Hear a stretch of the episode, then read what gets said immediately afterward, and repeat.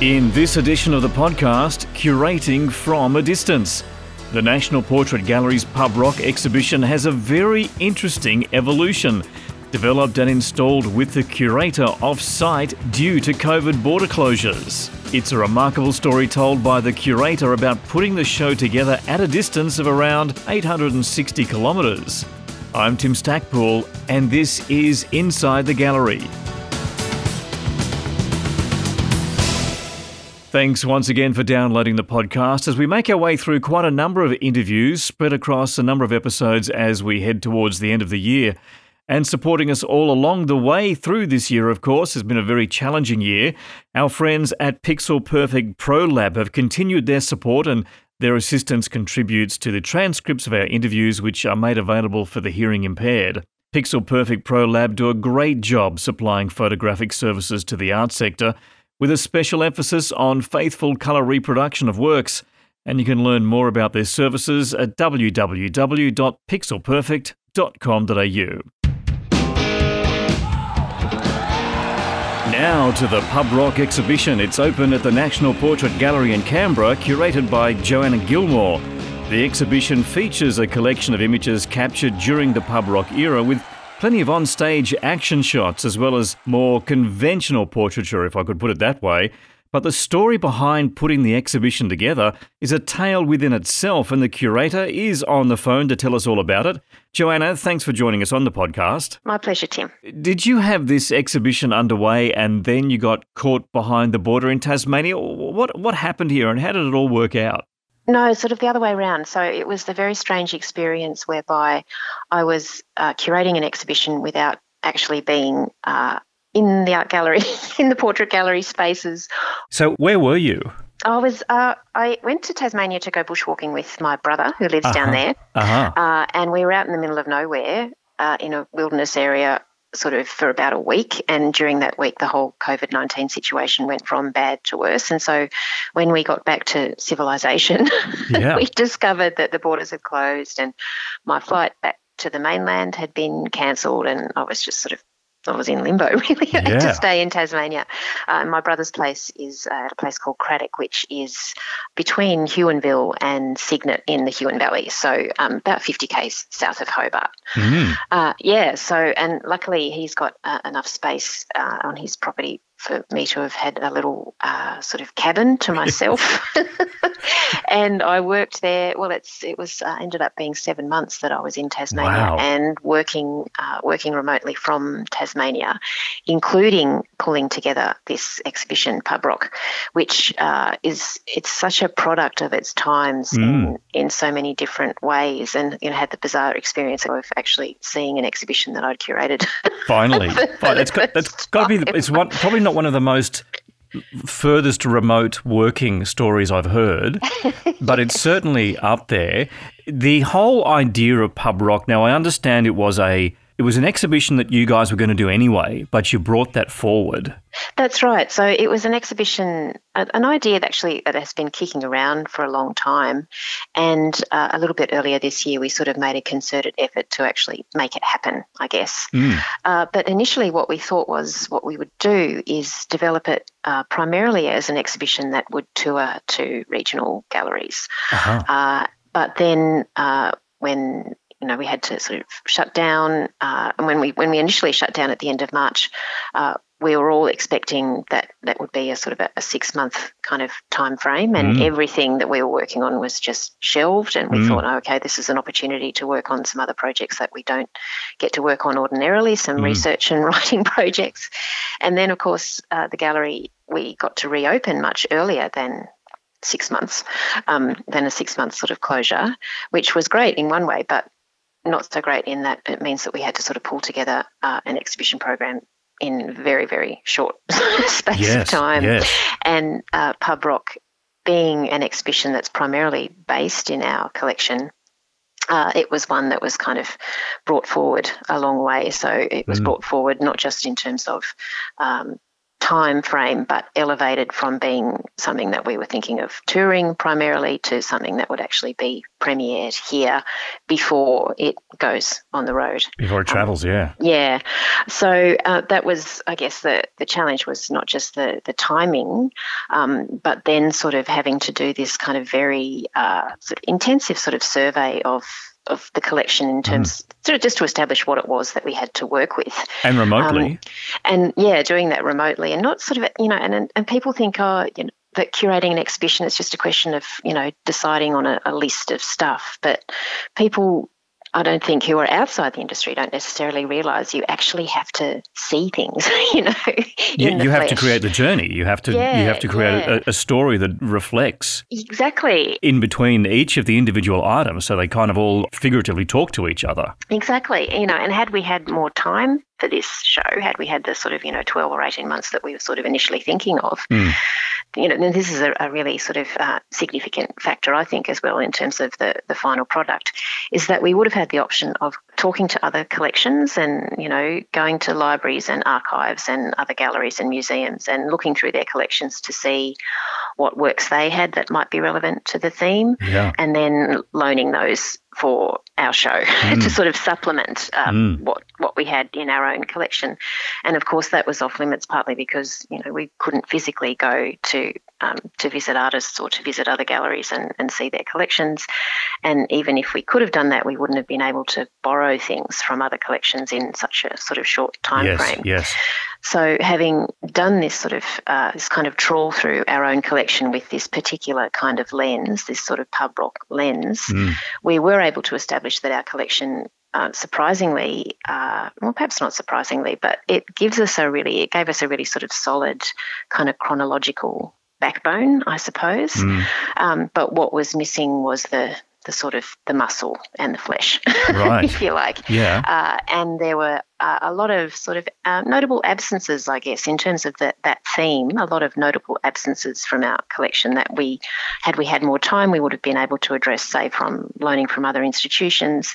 But because we didn't have the time to do that or the capacity to do that in sort of working in shutdown and all of us working remotely, uh, what we decided to do was um, reach out to artists who we've uh, we've dealt with previously, artists who we've got a relationship with, and who we know.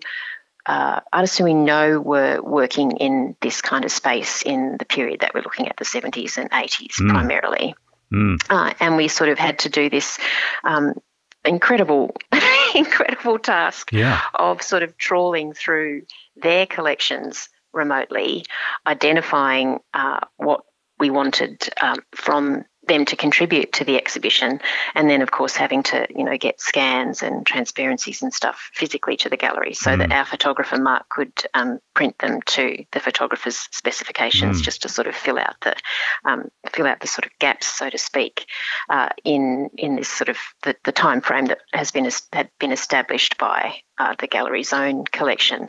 So yeah, incredibly short space of time, mm. uh, and as you can imagine too, an incredibly sort of complex. Uh, complex project in terms of permissions. Mm. So, you know, we were very sort of strong at the outset is that we wanted um, to utilise sort of, we've got sort of two uh, spaces in the the gallery that are designated spaces for the display of audiovisual works.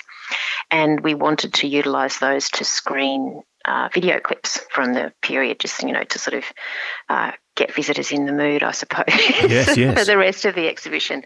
So, um, in addition to I guess the the complexities of you know sourcing all of this material remotely, um, working with the artists remotely, printing all of the work and getting it all you know matted and framed, etc. In time in this you know very sort of tight time frame.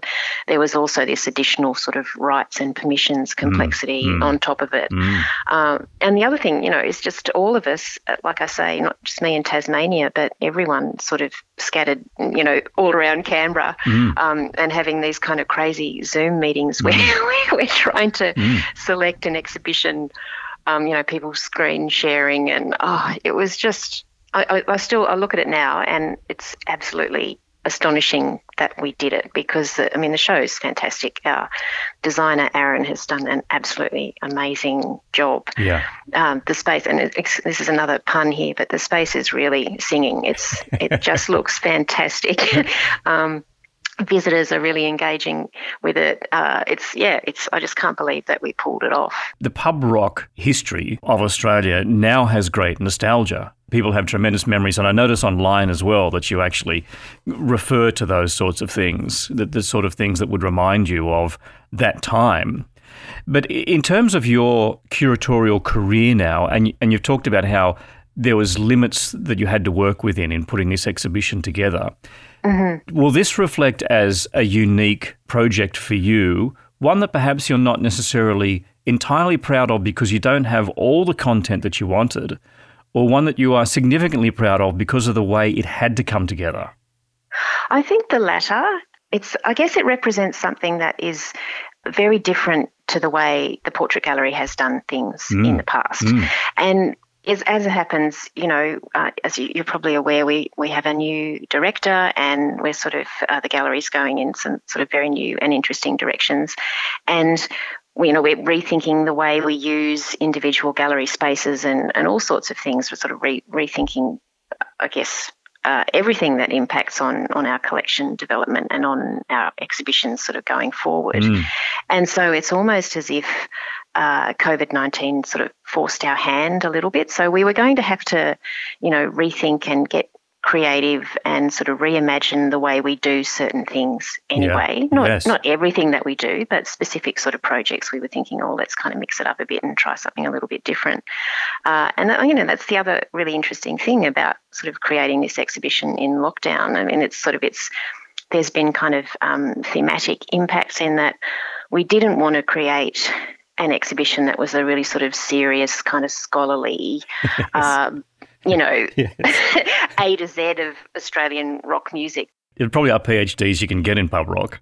Well yeah. We just sort of felt you know visitors they're going to have been locked up in their houses for a few months. Mm. there's a lot of stress. There's a lot of uncertainty. There's you know a lot of a lot of sadness in the world at the moment, and people maybe just wanted to, to come to the to the gallery for a bit of respite and a bit of sanctuary, and just to sort of just to sort of celebrate a bit and, and lighten up a bit. And so that's um, that you know that aspect of nostalgia, I think, is really, really important. We didn't necessarily want people to be coming to an exhibition and being fed information and feel as if, you know, they had to respond to what was on the wall in a in a very sort of conventional art gallery way. We wanted them to feel and to remember and to dance or sing or, you know, whatever, whatever sort of takes the mood. And I think the other thing uh, it's really sort of come through for me personally in the exhibition as well is the way that music and artists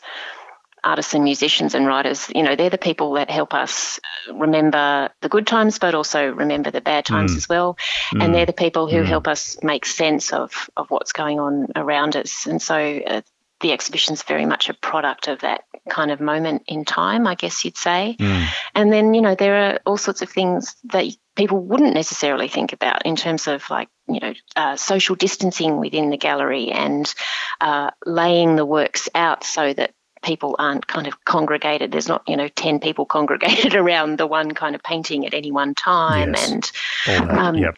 so, um, in terms of whether I'm proud of it, it's, yeah, I'm sort of getting back to what your initial question. It is because it's, it's shown that we can do this, you know, we can rethink the way we think about our own collection and and like I say, it, you know, COVID 19 sort of forced our hand, but it's been really refreshing to work with the collection in, in this sort of different way. And no, it's not how we would have chosen to do it, but it, it's been quite, I guess, quite exhilarating. So, yeah, I'm, I'm proud of it from that, certainly from that perspective. A few quick questions before I let you go. Uh, roughly the number of, of items you have in the exhibition? Uh, don't quote me, but there's around about 130. okay, more than 100? Yeah, so over 100. More, more than 100 items in the exhibition. Yeah. Do you have a, a favourite piece? Uh, yes. Well, I've got three favourites. mm-hmm. uh, all works from the Portrait Galleries collection.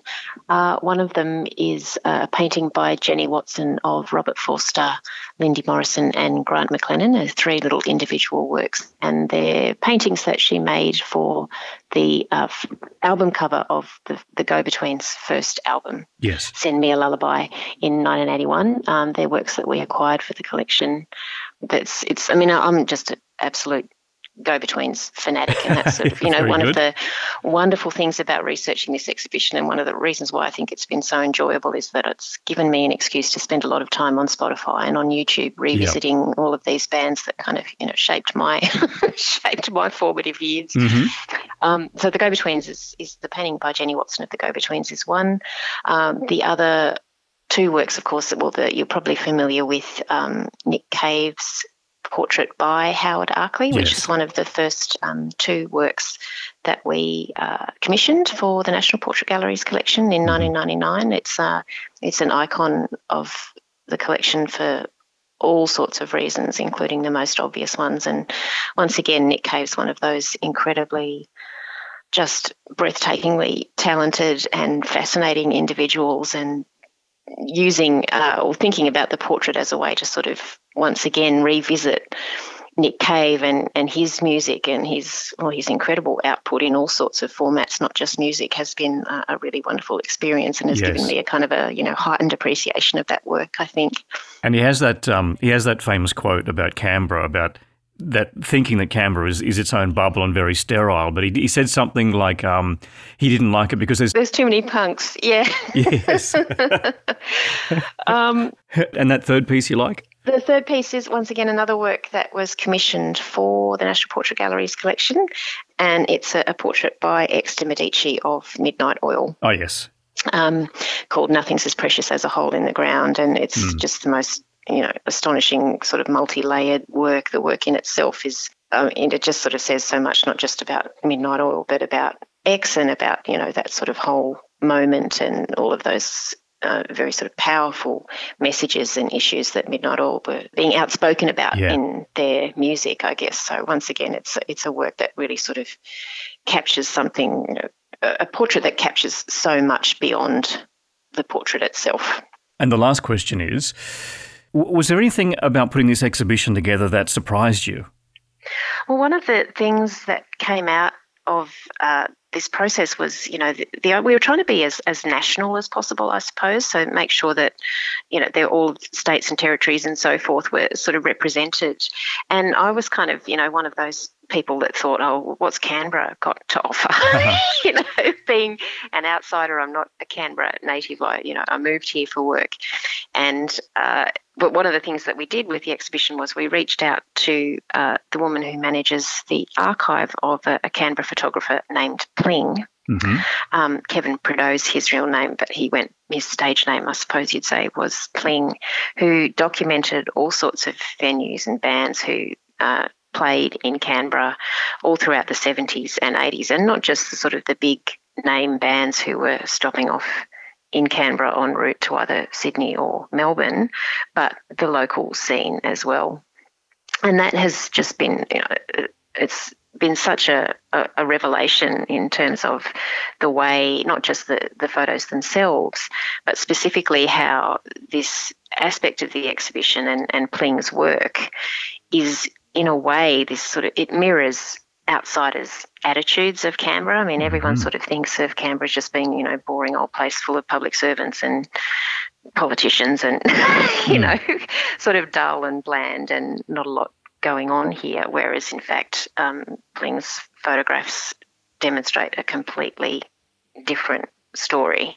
Um, and even sort of in himself, you know, he was sort of a public servant by day and edgy photographer by night mm-hmm. kind of deal. You know, he'd go around to all of these um, venues at the ANU and the Hellenic Club in Woden and uh, all sorts of places where you wouldn't necessarily expect to see bands in Canberra.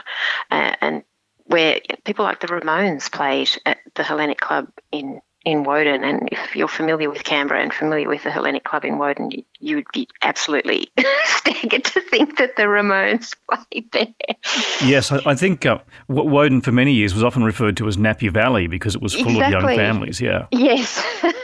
so it's uh, yeah that the the pling section, the Canberra section, uh, and uh, two walls of of one of the galleries that are, are full of these wonderfully energetic, sort of edgy photos, not just of, like I say, not just of the big name bands that were travelling through here, often midweek because they were on their way to gigs in Sydney or Melbourne on a Friday or Saturday night. So if you want to see, you know, in excess in Canberra, chances are it would be a Tuesday or a mm, Wednesday. Mm, mm. um, but so not just the big bands, like I say, but you know, all of these um, artists who uh, originated in Canberra, or bands that originated in Canberra too, um, and even people like Peter Garrett. You know, he he was uh, a, a, law student at the ANU when he sort of first became a musician, and he talks about how. Uh, what a fan uh, that Canberra was a really fantastic sort of training ground for him as a yeah. young muso because you might only be playing to six or seven people in you know some bar at the ANU but they were six or seven people who were really really into what you were doing mm-hmm. Mm-hmm. so it's uh, yeah it's it's been the crucible for a lot of really significant rock acts and of course it, it you know had this incredible sort of thriving scene not just of its own but uh, a, a thriving scene as a, a venue for better known uh, performers as well. Mm. Joanna, thank you so much for sharing your, your time and your thoughts and your experience in putting this show together on Inside the Gallery. My pleasure, Tim. Uh, Joanna Gilmore, there, the curator of the National Portrait Gallery's Pub Rock exhibition. A great exhibition, a remarkable story too, about how the team pulled all of that together pretty much all in isolation. And if you want to learn more about the exhibition or make some plans to visit the exhibition in Canberra, head to the gallery's website at www.portrait.gov.au. It's a great exhibition, no doubt about it, plenty of memories there.